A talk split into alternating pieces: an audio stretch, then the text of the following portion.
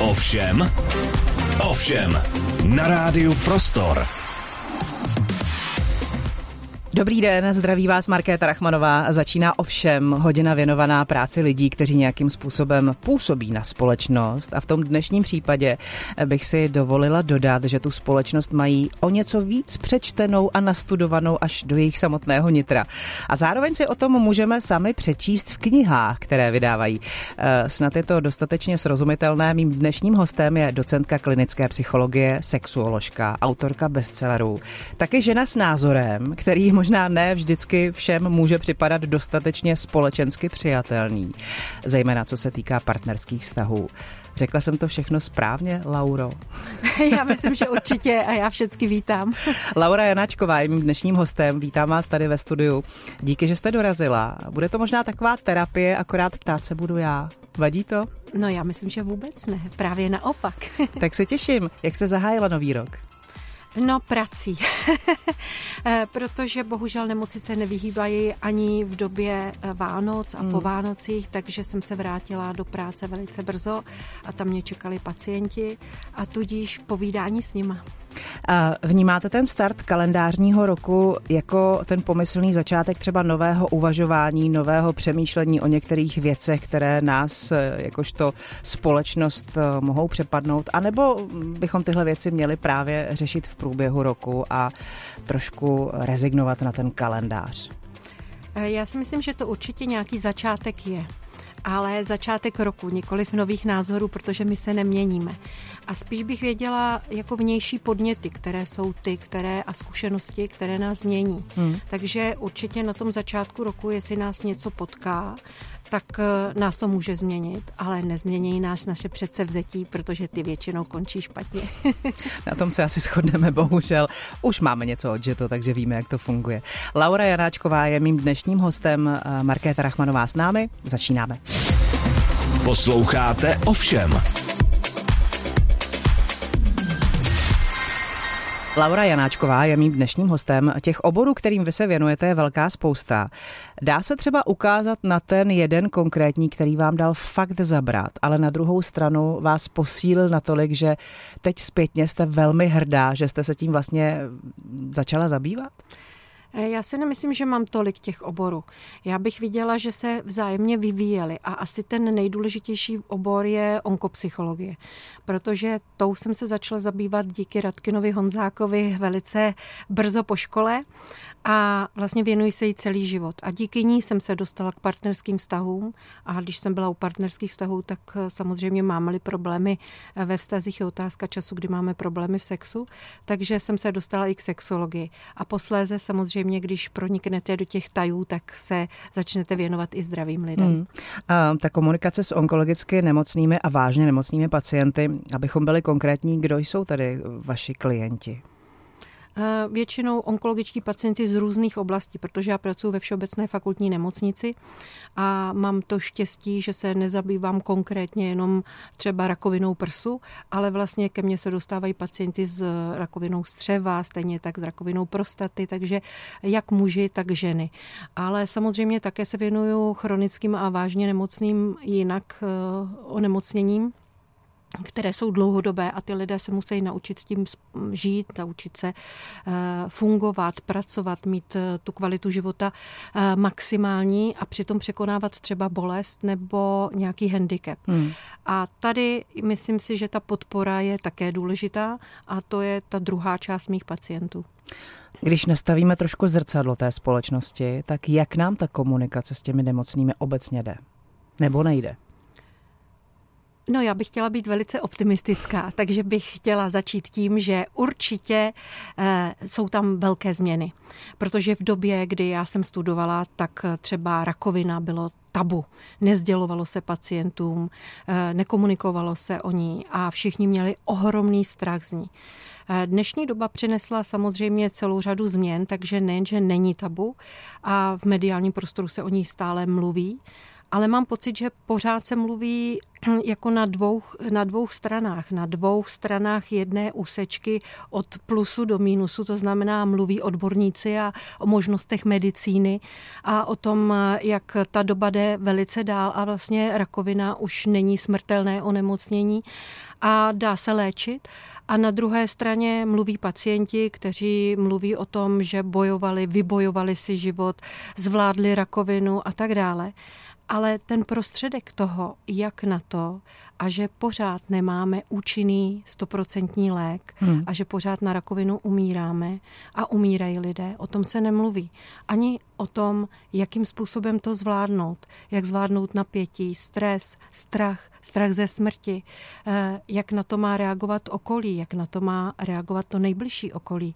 A už jenom takový obyčejný fakt, když mě to lékař sdělí, tak jak já to mám říct doma? Mám to říct doma dětem? Kdy jim to mám říct? Jakou formou?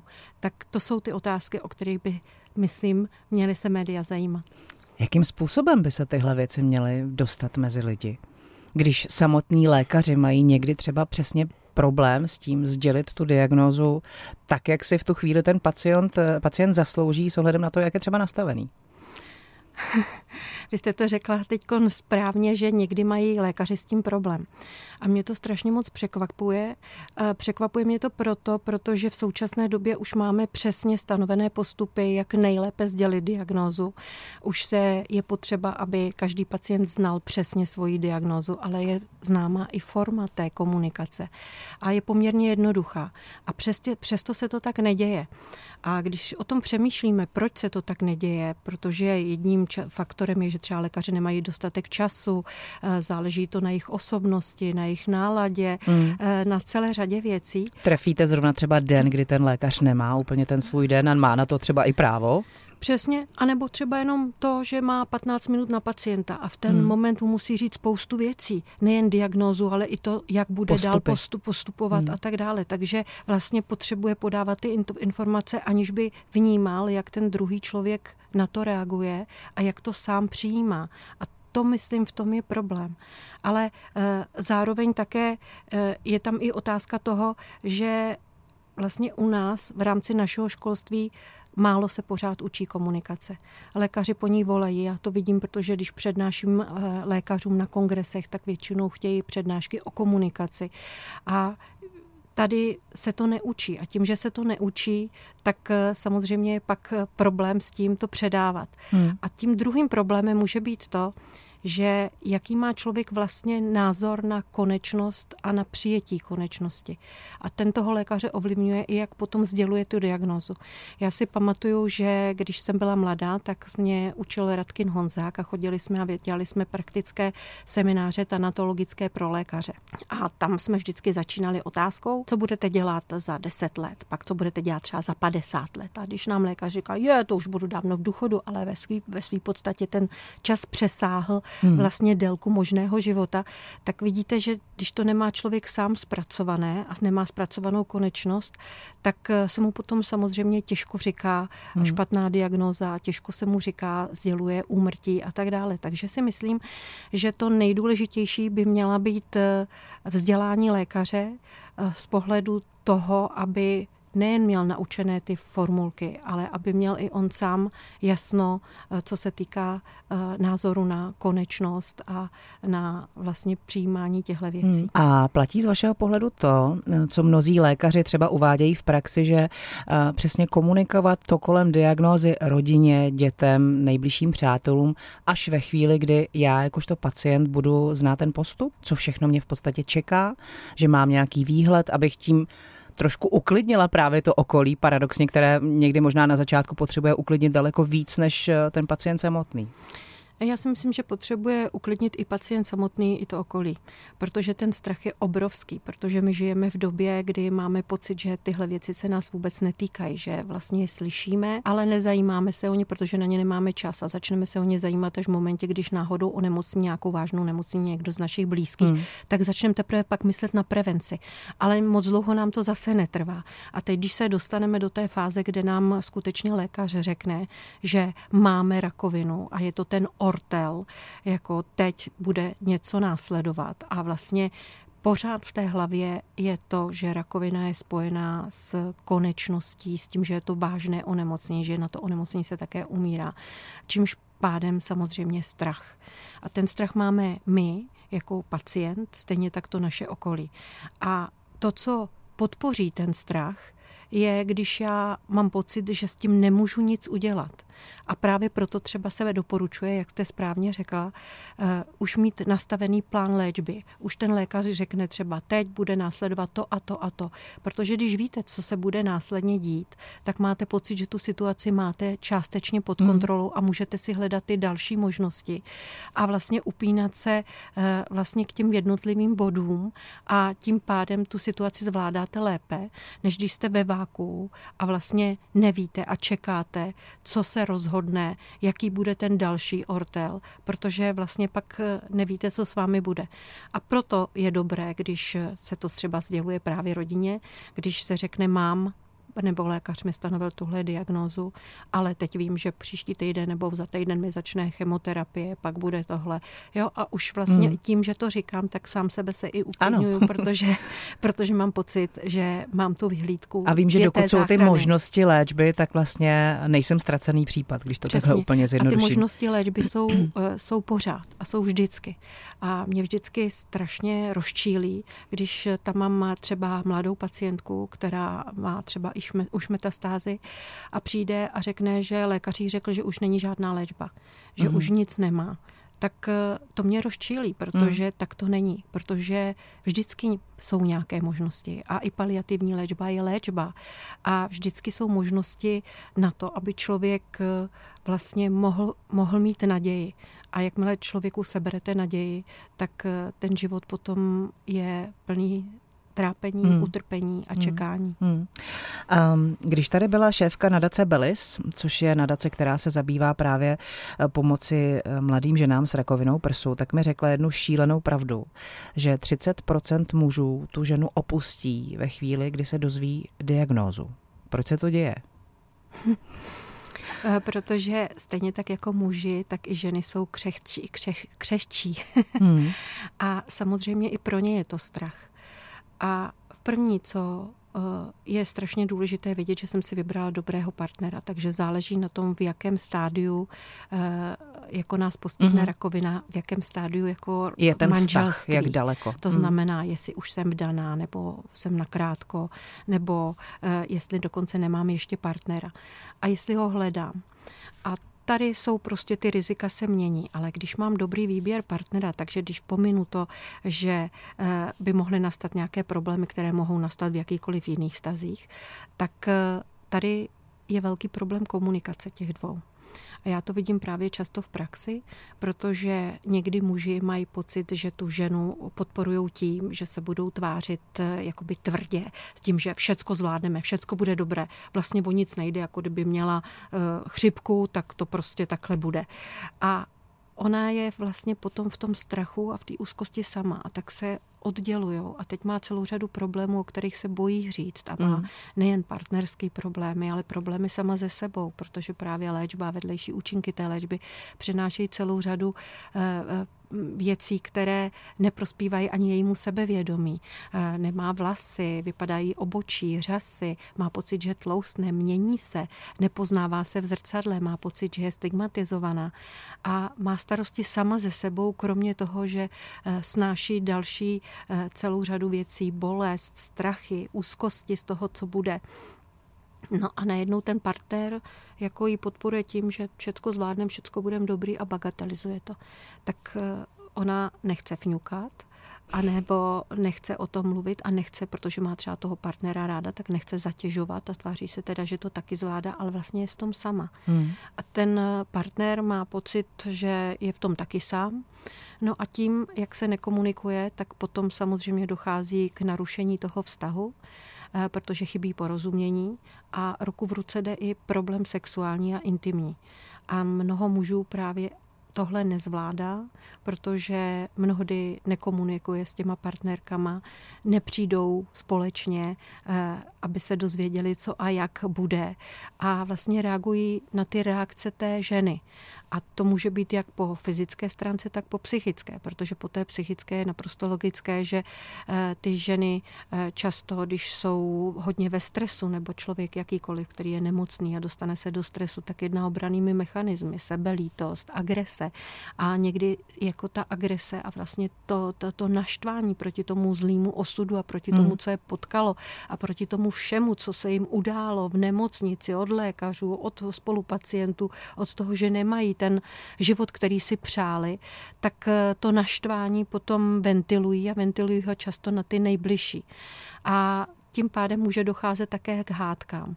Ale ten člověk druhý si to bere, že to je útok proti němu ale eh, hmm. vůbec to tak ve skutečnosti není. A stejně tak to je zase, že když se chrání velmi děti a ne, jako člověk pořád hraje nějakou roli, aby se to neřeklo, tak ty děti stejně vycítí, že se něco děje. A tím, že vycítí, že se něco děje a neví co, tak eh, tu situaci ještě víc kumulují eh, k tomu, k tomu vypětí a k tomu hraní těch rolí. A to opravdu partnerství nepřispívá. Hmm. To znamená, že když už do života vstoupí tahle diagnóza, onkologická, ať už se týká čehokoliv, tak přece jenom nikdo jsme se nenarodili na tenhle svět s tím, že budeme vědět, jak se i v tuhle chvíli zachovat a je to logické, eh, protože stejně tak jsme se nenarodili s uměním být skvělým rodičem. Tak když už tohle přijde, doporučujete po té, co si obejde ten pacient to kolečko medicínské, tak určitě mít někde v hledáčku případně nějakou psychologickou pomoc, eh, která nejenom, že eh, nastaví nějaký plán eh, tomu pacientovi jako takovému, ale třeba pomůže vnímat tu celou situaci dětem, partnerovi, prarodičům, protože tam je to další jako velké úskalí, jak ty připravit na to, že teď vám onemocnil syn nebo dcera a nebude to jednoduchý. Já si myslím, že psychologická péče by měla být nedílnou součástí vlastně komplexní léče, léčby pacienta s onkologickým onemocněním. Nabízí automaticky dnešní uh, systém? Bylo by strašně fajn, kdyby se nabízela automaticky, ale bohužel je to tak, že když se podíváte třeba na stránky onkologické společnosti, tak tam najdete zhruba 10 nebo do 20 psychologů, kteří se tomu skutečně hmm. věnují, protože ta práce je specifická a jako je velice individuální a velice náročná, protože ty pacienti potřebují podporu a ne všichni zvládnou nemoc, takže občas doprovázíme pacienty až do konce a to není úplně jednoduchá práce na to, abychom měli dostatek energie potom na ty další, hmm. Eh, na ty další pacienty a tak dále. Takže mnoho lidí vyhoří a ne všichni psychologové se hrnou k téhle té činnosti, ale myslím si, že to je strašně důležitá, eh, strašně důležitá profese profese, která tam nesmí chybět, protože to zásadně pomůže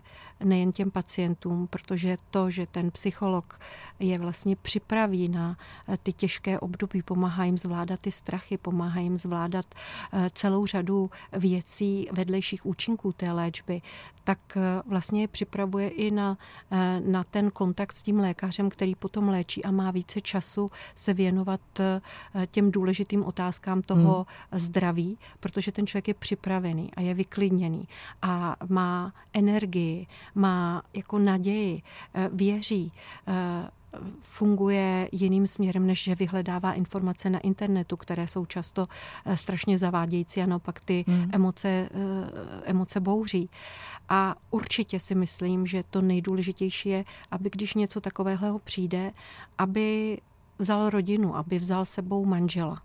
Protože já vidím ve své ordinaci, když onemocní třeba právě pacientka a je mladá a přijde po druhé se svým partnerem a já mu vysvětlím, co bude probíhat, eh, jak může reagovat, eh, co potřebuje konkrétně od něj, co jí může, čím jí může pomoct, tak ten vztah to strašně moc stuží, protože eh, když i ten člověk v to okolí ví, co konkrétně může udělat, tak se cítí lépe. A někdy je to tak, že mnoho těch lidí, kteří onemocní doteďka si neumělo říct o pomoc.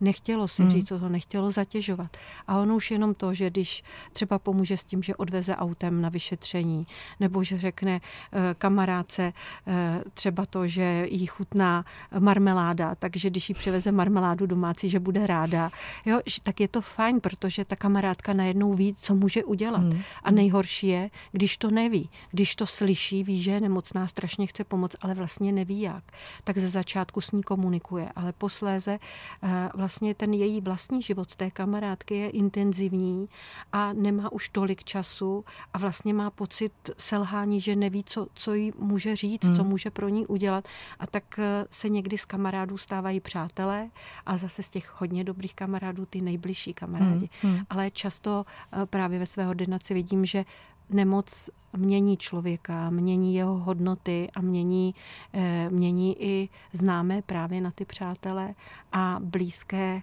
eh, jako buď hodně spojí, anebo, nebo naopak ne. Hmm.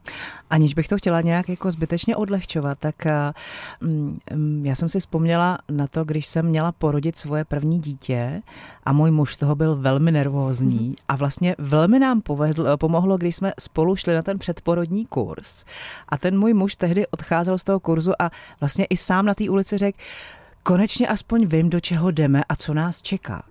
Takže teď jsem si na to nějak jako vzpomněla, že vlastně o tom to je. Eh, Přesně ten muž, tak. ten partner, ale i já, jakožto ten hlavní aktér toho dění. V tu chvíli vlastně jsem velmi uklidněn tím, když vím, co je v plánu a co se bude dít. Přesně a speciálně i to, že se můžou dít věci, které nejsou namířeny proti němu, hmm. nebo které ta žena potřebuje víc než v normálním vztahu. Uh, ujišťování, že potřebuje třeba obejmout, aniž by k tomu padlo nějaké slovo, že potřebuje tu podporu dotykovou, že vyhledává blízkost, že třeba ne, nechce sex, protože na něj nemá chudíky právě třeba hormonální hmm. léčbě nebo celé řadě dalších věcí, ale není to přece téma tabu. Ale strašně potřebuje to, aby ji obejmul, aby se pořád cítila jako žena, aby, aby věděla, že ten partner vedle ní jí má rád za to, jaká je, ale že mu nikdy nebude na obtíž. A tohle je otázka, eh, které, se, které, se které mají moji pacienti největší strach, aby prostě to nedošlo tak, aby byli někomu někdy na obtíž. A když se nad tím zamyslíte, tak eh, když máte někoho skutečně rádi, tak vám nezáleží na tom, jak vypadá, co mu je, jestli má vlasy, nemá vlasy, jestli má problémy třeba s inkontinencí, nebo je slabý, nebo už nemůže dělat věci.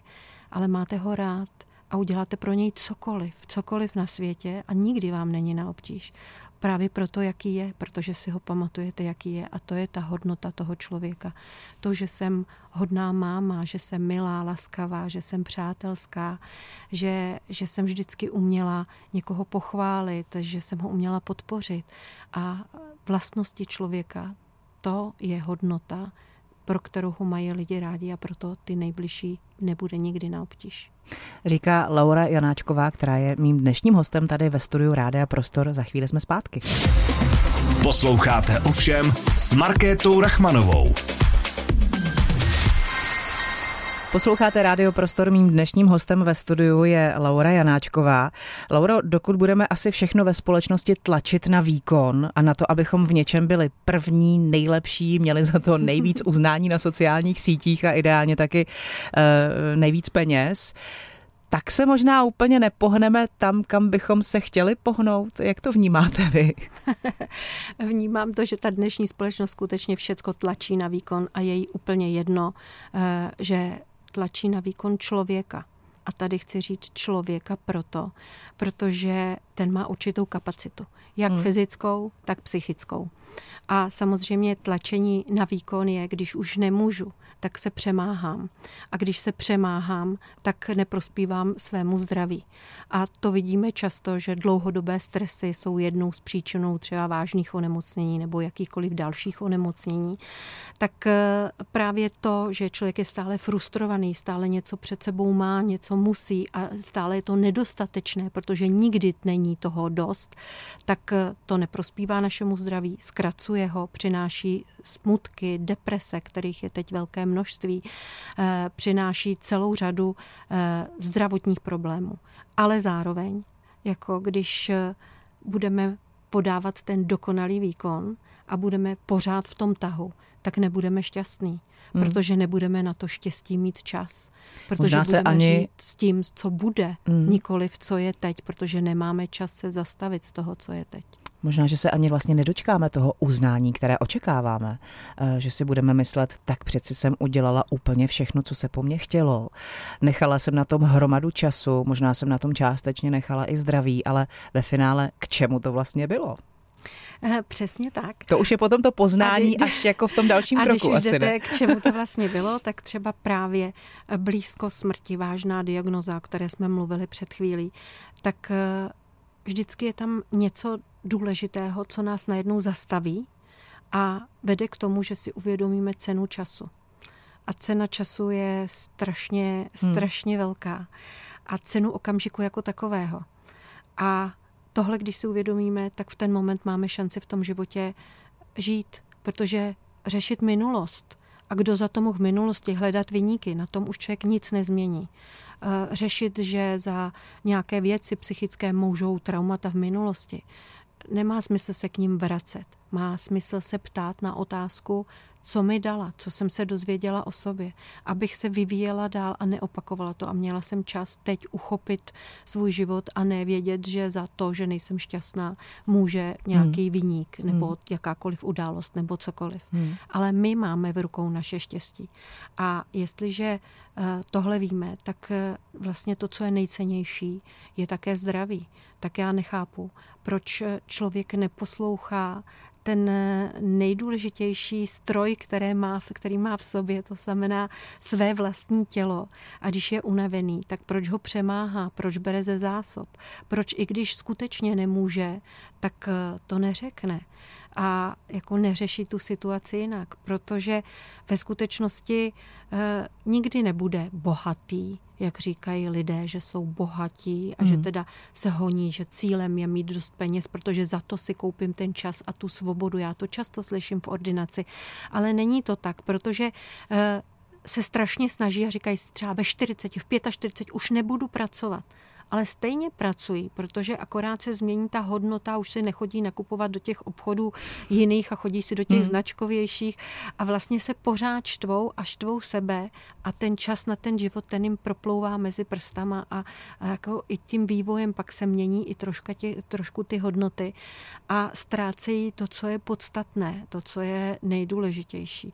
Takže si myslím, že tlak na výkon je špatný a právě proto Každý z nás má právo říct ne, tohle nechci, už nemůžu a není slabý.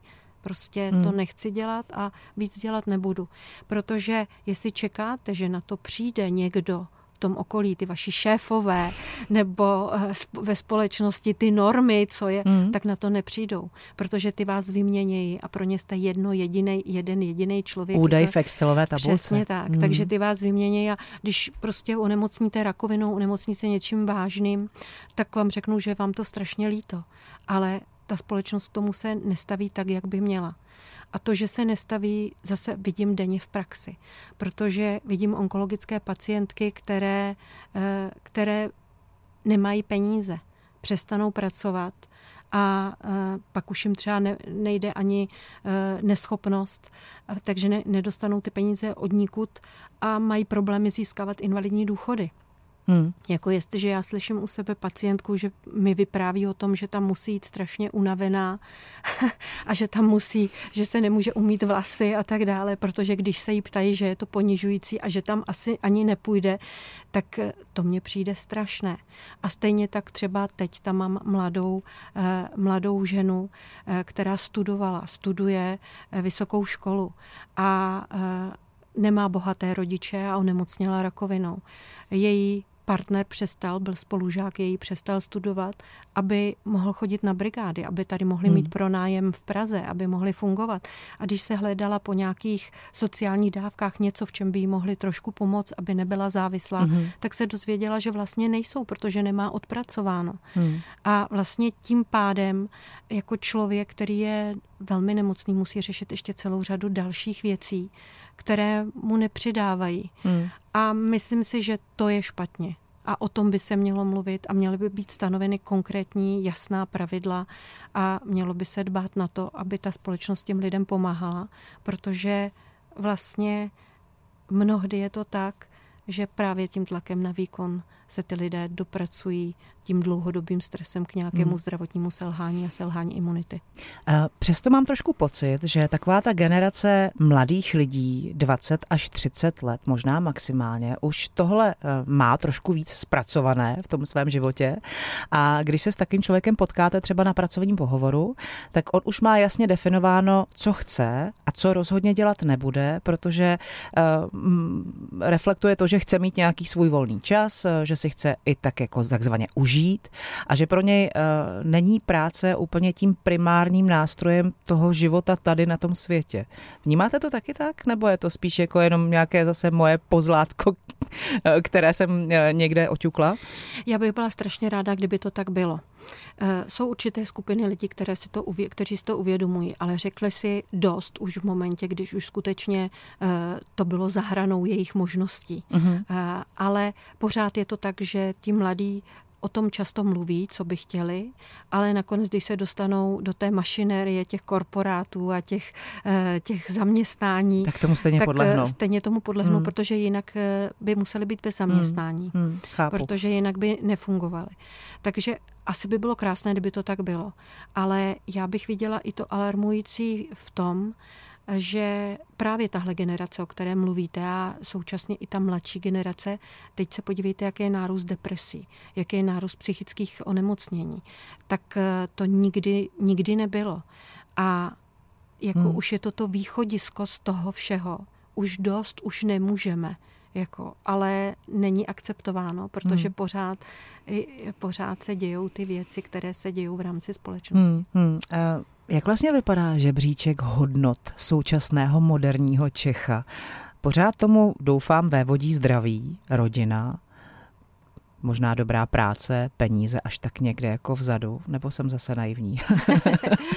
Eh, já musím říct, že neznám eh, nějaký, nějakou studiu, která by mluvila o Čechách, mm-hmm. o žebříčku hodnot Čech. Mm-hmm. Ale co mě zaujalo, mě zaujalo, že tyhle ty žebříčky hodnot jsou a jsou třeba velký ve Spojených státech a tam je na prvním místě eh, ve Spojených státech v rámci toho žebříčku je vlastně kariéra, vlastní byt, mm-hmm. a jako přátelé. A jenom u třetiny je třeba rodina, manželství hmm. a mít děti u třetiny. Hmm. Jo? A co je paradoxní je, že často i ženy, a právě ženy, mají tu kariéru s tím vlastním bytem a jako na těch předních místech před, hmm. Eh, právě před rodinou a před manželstvím. A dokonce i ten výzkum ukázal, že jsou to často muži, kteří ty děti chtějí v určitý moment eh, jako víc hmm. než ty ženy. Jo? A že vlastně fungují, že, že ty muži jako jsou ti, kteří eh, hmm. uh, upřednostňují tu rodinu. No, protože ta žena má možná přece jenom trošku strach, že v tu chvíli, kdy porodí to dítě, zůstane na té materské tři roky doma, tak ta kariéra ji nějakým způsobem uteče v podobě toho uh, vlaku, který ji ujel. A ten systém přece jenom je nastavený i u nás tady v České republice, takže ve chvíli, kdy porodíte a jste zavřená doma, tak jste společensky nějakým způsobem odstřižena, pokud si to nezařídíte nějak po svém. Přesně. A tohle si myslím, že je špatně, protože my tady strašně mluvíme o tom, jak je rodina důležitá, jak jsou důležité naše děti, dáváme jim ty nejlepší školy, ale vlastně eh, jako pořád říkáme, že my vyděláváme proto, aby ty děti si mohly dovolit víc. Hmm. Ale to, co je nejdůležitějším, nedáváme. Nedáváme jim čas, nemáme na ně čas. Hmm. Eh, protože děláme kariéru, protože pro nás nejsou tak důležité. Přestom, přitom důležité, důležité ty děti samozřejmě jsou, protože kopírují naše vzorce no, chování. Hmm. Eh, čímž pádem, jestliže budou pořád ty děti na počítači, tak se podívejte, jak se vyvíjí ta společnost dál, jak se vytrácí komunikace, jak mladí mají problémy eh, v sexu, ve vztazích, mají problémy navazovat vztahy, jak se mění jejich hodnoty a jakým způsobem fungují v rámci mezigeneračně.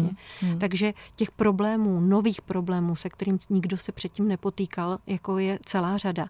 A myslím si, že stěžejní je, že by se mělo vážit to člověka, vážit ženy, která je doma, která jako pečuje o rodinu a vlastně se stará o to dítě, kdy ji nejvíc potřebuje, což vlastně víme a vždycky se říkávalo, eh, eh, já si pamatuju, jak jezuiti říkávají, dejte mi dítě do 6 let a já z něj udělám, jo, takže vlastně víme, že to, to, to nejvíc lásky a to, co to dítě nejvíc potřebuje, právě potřebuje tu maximální péči hmm. jako v rámci té předškolní výchovy. Potřebuje samozřejmě socializaci, ale potřebuje čas mámy, čas táty, potřebuje se učit těm vzorcům chování. Hmm. A na to, na to teď čas není. A věnují se tomu ty rodiče třeba až právě o víkendu.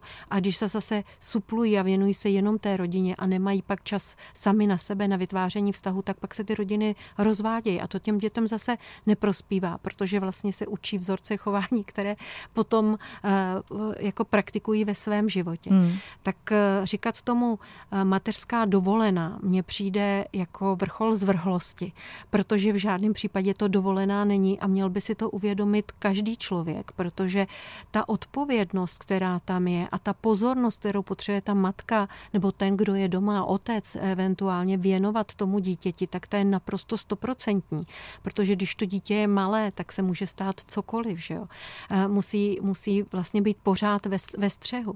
Tak je to vyčerpávající, ale eh, myslím si, že je to to nejvíc, ten největší smysl, eh, který vlastně v životě člověk má. Protože když se vrátím zase zpátky eh, k tomu, eh, k těm svým onkologickým pacientům a položila bych otázku, co dělá člověka šťastnějšího a vlastně co řeší na konci života, tak jsou to právě vztahy. Hmm. Jsou to přesně tyhle ty věci. A, a pro to, co do nich dáváme, tak určitým způsobem se nám jisto jistě i také vrátí.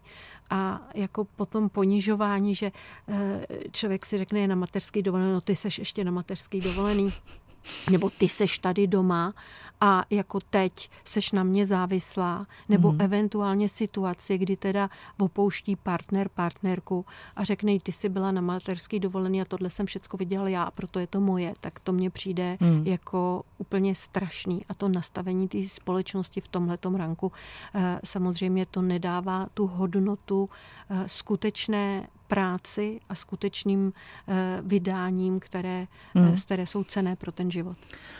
A co ve chvíli, kdy se do tohohle všeho ještě začnou montovat prarodiče? Protože ty mezigenerační střety, máme za sebou vánoční svátky, kdy jsme všichni prožili v nějakém okruhu těch našich blízkých prarodičů, eh, kteří samozřejmě mm, svůj produktivní jek trávili v jiné době. Eh, dnes to pro ně musí být složitější i s ohledem na to, jednak jak vypadá ten aktuální svět, eh, jak vypadá svět sociálních sítí, kterým někteří chtějí propadnout, někteří se tomu brání. Tak jak to tohle celý vybalancovat, tak, aby jsme z toho všichni měli vlastně radost a dobrý pocit? No, ono to je velice složité právě proto, že tím, jak se prodloužil vlastně věk ano. a uh, ta medicína jde skutečně jako hmm. předu, tak se děje to, že žijeme v sandvičové generaci. Že se staráme o staré rodiče a zároveň ještě, ne, ještě o děti, které hmm. nejsou dospělé. A potřebujeme na to finance, to znamená, musíme strašně moc pracovat. A když strašně moc pracujeme, tak eh, nemáme ten čas, který bychom potřebovali. Takže to je jedna, jeden, jedna záležitost. Druhá záležitost jsou vztahy vůbec v těch rodinách, kdy uh, vlastně ty příchozí do těch vztahů na, uh, tak mají pocit, že tchýně, vždycky se říká tchýně, tchán, jako že to je to špatné a to, to jako přináší tam ty zkušenosti a chrání si to, to své hmm. dítě a ty si nevyrost, ty jsi ještě mamánek a to je to, co jsem slyšela teď po Vánocích velice často, jak strašně zasahovali do těch vztahů. Jo, jo. Ale zároveň také smutek, když prostě se na ně úplně vykašlou a nechají je samotné a nechtějí obtěžovat a nechtějí zasahovat do té nové rodiny. A já si myslím, že eh, ta rodina a ta široká rodina je to nejdůležitější, protože tam to předávání těch eh, zkušeností a historek je, je cené, ale chce to strašně moc tolerance.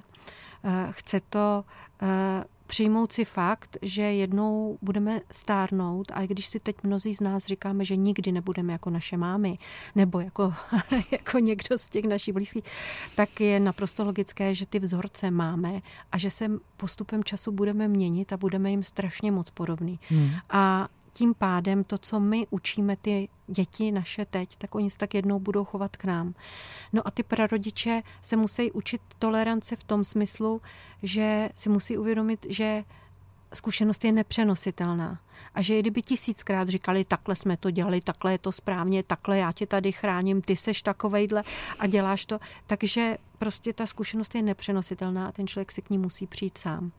Tak eh, naučit se třeba komunikaci, já si myslím, za nás bylo, protože každý má jiný názor hmm. místo té direktivní, co by mělo, hmm. co by mělo. Tady mám jasný stanoviska, jak vychovávat naše děti, eh, jako protože babička, ty je moc rozmazluješ, to není, to není v pořádku. A tady my tady máme volnou výchovu a eh, nedáváme tyhle hračky a tohle si nepřeju, aby protože to je to je názor toho člověka, hmm. má na něj právo, protože je to jeho rodina, ale zároveň se musí naučit přijmout i názor toho druhého člověka. A proto dítě je to to nejlepší.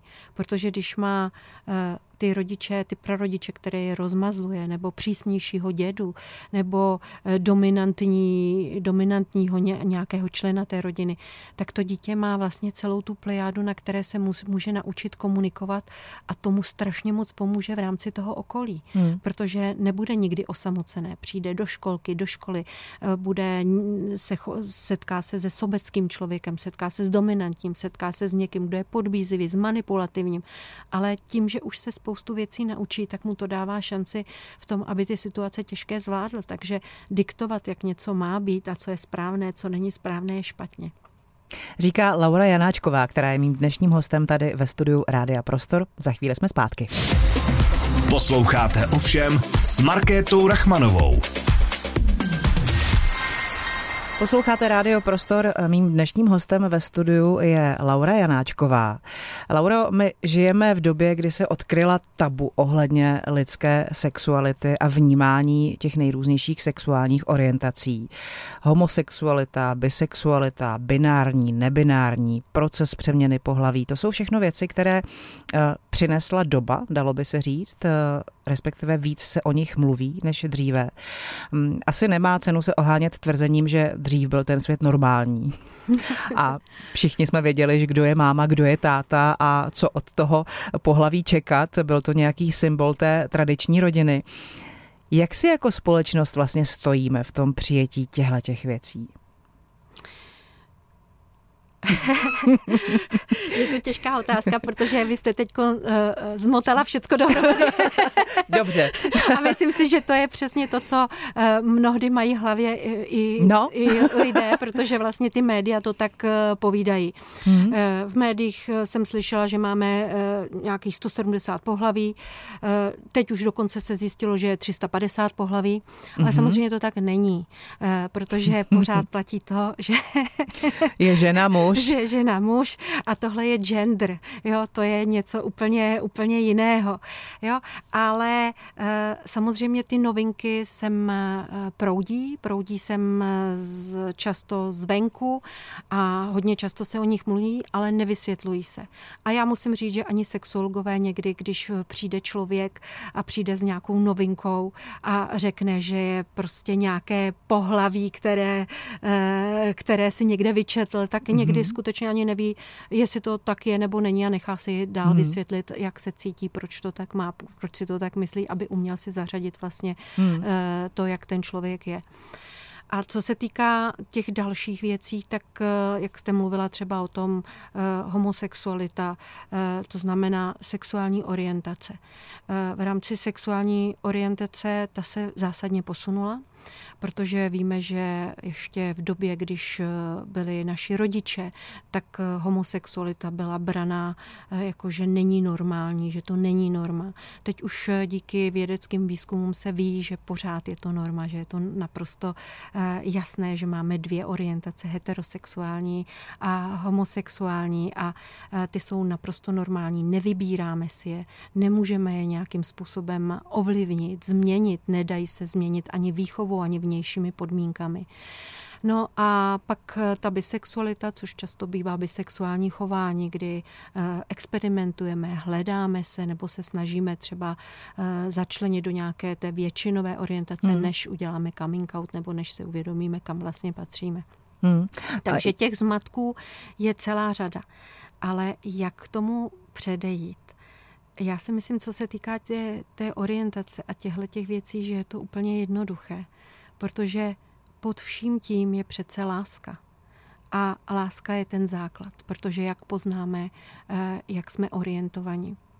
Tím hlavním kritériem, kromě toho, jaké máme masturbační fantazie, eh, co si představujeme, s hm. kým spíme a tak dále, tak tím nejhlavnějším je, do koho se zamilováváme. Tak eh, ta láska je přece to, co je nejdůležitější. A my nemůžeme upírat někomu lásku a když se do někoho zamiluju, tak ho miluju. Hmm. A láska je ten nejcennější a vlastně cit, který je, který je na, tom, na tom vrcholu. Tak já nechápu, proč u těch ostatních lidí, a nebo u lidí, kteří třeba v rámci náboženství mají nějaký směr, tak proč brojí proti lásce, kterou na druhou stranu hlásají? Je to jenom tvář lásky, hmm, hmm. nějaké lásky. A to, co to by jste mělo teď, být to pojítko. To, co jste teď řekla, tak eh, vlastně předchází mé další otázce, jak o tom komunikovat s dětmi. Protože si přesně umím představit, že ve chvíli, kdy celý tenhle v uvozovkách problém postavíme na tom, že celý, celý je to opravdu o lásce, o tom, eh, co máme rádi, koho máme rádi a je úplně jedno, kdo ten dotyčný vlastně je a jak působí na ostatní společnost, tak je přesně jako ta hlavní myšlenka a ta hlavní nic toho, jak o tom mluvit s dětma. Eh, já myslím, že bychom měli s dětma mluvit nejen o tom, ale o sexualitě už od začátku. To znamená, že člověk je tvor sexuální od narození až do konce života. Takže začít s ním komunikovat, a to se neděje v těch rodinách, hmm. začít s ním komunikovat okamžitě. Naučit to dítě, vlastně když už je maličký, tak ho naučit eh, správně nazývat své pohlavní orgány. naučit, eh, naučit říkat ne, naučit ho, že intimita patří jenom, jenom tomu dítěti. Naučit ho zacházet a vlastně komunikovat s tím opačným pohlavím, protože to už ve školce vidíme, že tyhle ty věci se dějou. Hmm. Já si vzpomínám takový úsměvný příklad, kdy mě, eh, eh, kdy mě pozvali do školky, abych tam dělala sexuální výchovu eh, pro rodiče, hmm. aby vychovávali správně své děti, protože tam chlapeček se stopořeným penisem honil holčičku. Aha. A takže vlastně tam, když vidíte, že ten rodič nefunguje v téhle té oblasti, tak je to špatně, protože vlastně když je ta sexuální výchova v rámci toho dětství od začátku a ty děti od odpovídá se správně těm dětem na otázky, které se ptají a vlastně v rámci té zvídavosti, tak mám s tím dítětem tak úzký vztah, vlastně, který je tak důležitý na to, hmm. aby se mohl ptát, když třeba se cítí nekomfortně, nebo když neví, eh, nebo když si není s něčím jisté. A pak potřebuje právě to přijetí od toho rodiče, tam není potřeba až taková podpora najednou, aha, ty jsi mi řekl, ježiš, tak to je tohle, tak teď ji okamžitě najdeme a tak dále. Ale potřebuje to dítě nějaký čas, Eh, na to, aby se vlastně ujistilo, zpracovalo, aby si eh, v hlavě zjistilo, jestli to je otázka třeba, eh, jestli to skutečně tak myslí, nebo jestli to hmm. není třeba tím, že její kamarádka zrovna teď říká, že to má takhle, nebo si někde něco přečetli a oni si nejsou jistí, protože vlastně si nerozumí ani s jedním hmm. pohlavím. Hmm. Jo, tak aby se to dítě našlo a eventuálně mu najít psychologa nebo tu podporu, která pomůže mu se vymanit vlastně z, z toho značkování se nebo začlenování se do nějakých hmm. skupin hmm. a teprve posléze, když vím, kam patřím, tak se k tomu potom postavit tak, že eh, vlastně to vysvětluju tomu okolí. Hmm. A můžu potvrdit, že ve chvíli, kdy eh, my jsme si doma nastavili, že o tom zkrátka budeme s dětmi mluvit úplně normálně, přirozeně, samozřejmě podle věku nezabředávat do určitých detailů, tak v pubertě se vám to vlastně vrátí a je to všechno takový nějak taky jako jednodušší, mi přijde. že, že ty děti přesně vědí, jak to máme nastavený a diskutujeme o těch věcech, protože um, už i ve 13, ve 14 letech eh, mají děti spolužáky, kteří přesně se hledají v té sexuální orientaci, uh, což si úplně neumím představit, že v 80. letech, kdy já jsem byla na základní škole, by tohle řešili moje rodiče, uh, nebyli tomu vystavený, takže je to pro nás nová situace, ale ve chvíli, kdy se o tom opravdu otevřeně v rodině mluví, mm, tak je to tak zjednodušení. Zjistí, že tam vlastně o nic nejde. Že o nic nejde. Že o nic nejde, prostě ten člověk takový je a to neznamená. Ta hodnota toho člověka je přece, jak jsem říkala, v tom, jaký je. Hmm. hmm. ne v těch ostatních věcech. Hmm. Hmm. Každé druhé manželství se rozvádí. To jsou bohužel fakta a čísla z čehož respektive vyplývá to, že nám to manželství asi moc nejde. Jak jsme na tom v porovnání s Evropou? U nás se pořád mluví o tom, že u nás je to takhle. Já jsem vlastně nikdy neviděla žádné velké studie, jak to mají třeba Němci nebo Poláci, jestli i tam je to takhle drastický. Já bych to viděla teď optimisticky každé druhé manželství vydrží. Vydrží. a to myslím, to myslím že, je, že je daleko lepší, než se dívat na to, že každé má druhé manželství to je hezký pohled. Jako, jako skončí, se rozvádí. Mm. Já se, jako když se podíváme teď tady po našem okolí někde, tak eh, samozřejmě vidíme, že ty rozvody jsou častější, než byly dřív, jako jsou společensky možné, člověka to nějakým způsobem nestigmatizuje a vlastně ta výchova a ta doba, která vede k té spotřební společnosti, vede k tomu zároveň také, že když máme nějaký problém, něco se nám nelíbí, tak proč bychom to spravovali, tak to mm. zmačkáme, vyhodíme a jdeme mm. dál. Mm. Protože já jsem tady ten člověk, který má přece nárok na všecko. Já přece si zasloužím a mám nárok být šťastný, tak proto teda to a přece samozřejmě se říká, mít několik žen to je, není tak špatný, takže e, jako já si to dopřeju, protože přece tolik druhů, protože přece a tak dále. Takže ten kult té spotřební doby a určité míry toho sobectví, potom sam, a, a hmm. samozřejmě možnosti, potom samozřejmě vedou k tomu nárůstu, e, nárůstu té nespokojenosti, které často se řeší právě tím rozvodem. Ale e, já bych to viděla tak, že ten, kdo to nejvíc odnese, jsou děti. E, protože děti jsou tím nejslabším článkem.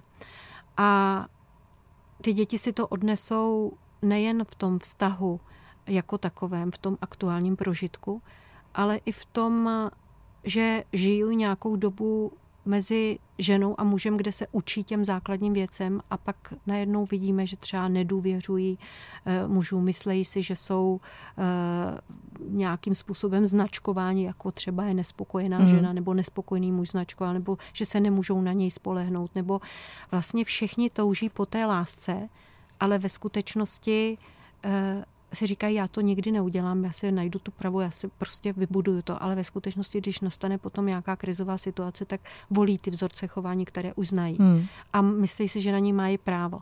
Ale já bych vždycky viděla a v Institutu partnerských vztahů, kde pracuju, tak se vždycky snažím uh, hledat tu pomoc těm rodinám, protože všechny, většina vztahů, kromě u alkoholiků, drogově závislých, fyzicky, psychický násilí, tak většina vztahů se dá zachránit. A vlastně ten člověk, když odejde někam jinam, tak se dopracuje do jiných problémů, podobných hmm. problémů, ale e, ublíží víc dětem. A když bych volila jako už rozvod, tak bych eh, si kladla otázku, jestli to moje štěstí přinese jako mi tolik spokojenosti a bude tolik eh, důležité, eh, když to přinese to tu nepohodlí a to neštěstí hmm. těm ostatním. A jestli pak zjistím, že tomu tak je, tak ano. A pak mluvím o tom, jakým způsobem se chovat k těm dětem, aby se zachoval vztah v rodině, aby se zachovalo, aby prostě se jim ublížilo co nejméně. Ale takové to střídání těch partnerů a hledání toho štěstí a vyrůstání jako v těch pačvorkových rodinách, jako je složité pro děti. No a pak se třeba muži dostanou někam k věku kolem 50 let, kdy, kdy začnou fungovat ty hormony a ještě je tam to ego a ještě je tam stále ta touha uh, něco si dokázat, jakož Protože to muž. se pořád cítí mladí tak. a my ženy si vybíráme muže podle těch zdrojů a v těch 50 no. oni už je mají, takže no. i mladý holky taky. To jsou ti ty, daddy's sugar, jak se jim se, říká. Přesně, tak se jim líbí ty, eh, ty, ty úspěšní muži, kteří přesně vědí, co mají kdy To je normální. Se udržují, chodí do posiloven, jako nosí barevné věci a tak dále. A doma mají ty manželky. No, který a, dělají ten servis dokonalý. Který, který dělají ten servis a který mm. s ním vybudovali všecko to, co vlastně ten muž má. A který studují vaši kuchařku. A... U vaš lásku, erotická kuchařka z Afrodiziak. Hmm. Tak co s tím? No tak ty by jim to měli vařit doma ty manželky. to je asi problém, který tady pořád bude, ne? E, e, ten problém určitě pořád bude, ale zároveň to také záleží na pěstování toho vztahu. Když budeme pěstovat ten vztah a budeme vycházet z té evoluční sexuologie, to znamená, že, ta, eh, že jak si vybírají muži ženy, jak si vybírají ženy muže a budeme se navzájem, eh, navzájem chválit, oceňovat a nebude nám přijde, sam, přijde samozřejmě, že 20 let máme manžela nějaký, jak je samozřejmě, že máme takovýhleho muže a vidíme jenom ty negativa hmm. a vlastně nehledáme ty pozitiva, tak pak se nesmíme divit, že prostě přijde ta mladá, která k němu bude vzhlížet a přijde jí úžasný. A eh, on jí bude strašně rád pomáhat a bude mít pocit, že se vznáší jako na, hmm. na tom obláčku, protože jako je někdo, kdo je mladý, křehkej, on se cítí jako mladý, kdo mu nevodmlouvá, kdo se snaží, kdo na něj myslí a říká mu jenom krásné věci. Takže myslím si, že na vztahu musíme pracovat dlouhodobě a jestliže máme nějaký problém, tak eh, ho přijít řešit co nejdřív. A pokud se stane to, že se muž zakouká a že se nám zamiluje někde, tak to brát tak, že vlastně jako kdyby byl nemocný protože se mu vylujou do hlavy ty fenyletylamíny a vlastně té krev z té hlavy se mu odplaví někam jinam. Mm.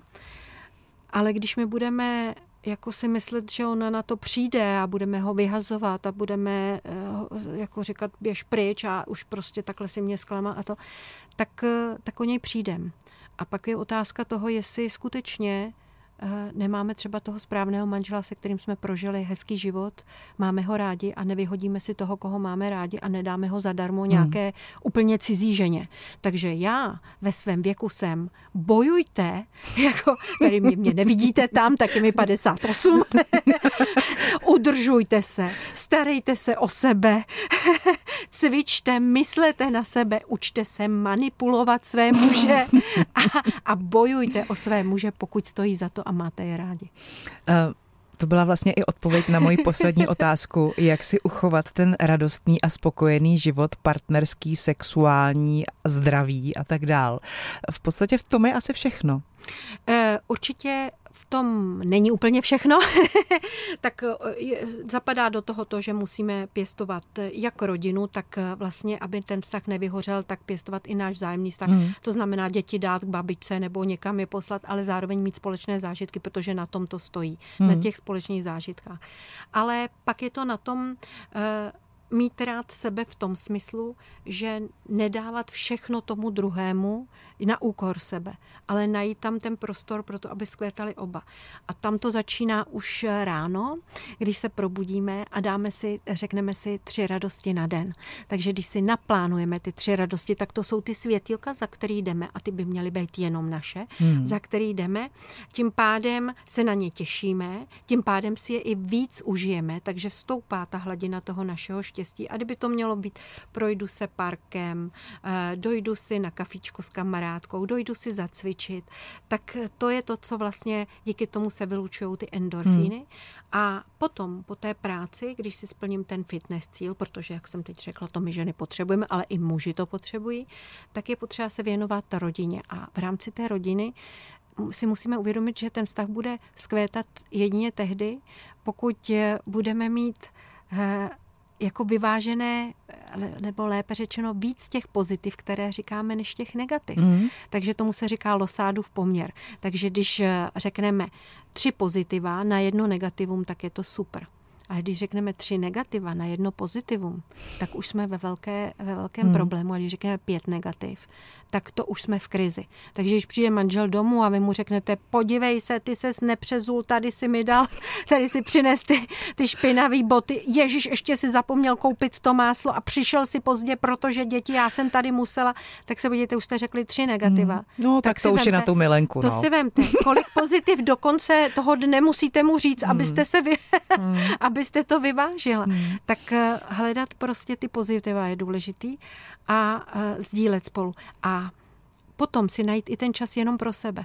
Protože ten život je, jak jsme mluvili na začátku tak strašně rychlý, že některé věci nám vůbec nestačí doběhnout a ten mozek je nestačí třídit, na mnohé zapomínáme, tak na některé ty věci, kdyby to mělo být jenom tak sezení a koukání, zírání, hmm. nebo my ženy máme rádi ty manuální činnosti, u kterých si vlastně srovnáváme myšlenky, tak jenom pro sebe nějaký čas, aby mohly ty myšlenky doběhnout.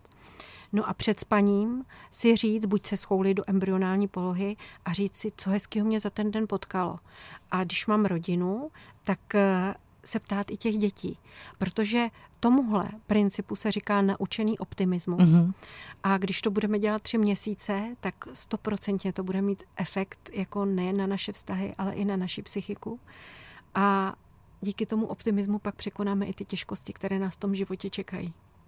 To byla Laura Janáčková. Moc děkuji, že jste si udělala v tom nabitém programu čas a přeju vám, ať je ten letošní rok 2024 plný pozitiv nejenom pro vás, ale i pro ty vaše pacienty. Takže já přeju samozřejmě vám, ale hlavně našim posluchačům hodně radosti a zdraví a ty nejlepší partnery a nejhodnější děti. Děkujeme. Markéta Rachmanová se loučí. Připomínám, že celý rozhovor si můžete poslechnout na veškerých podcastových platformách, taky na www.radioprostor.cz a také dnes po 18. hodině v repríze. Hezký den. Ovšem, ovšem, na rádiu Prostor.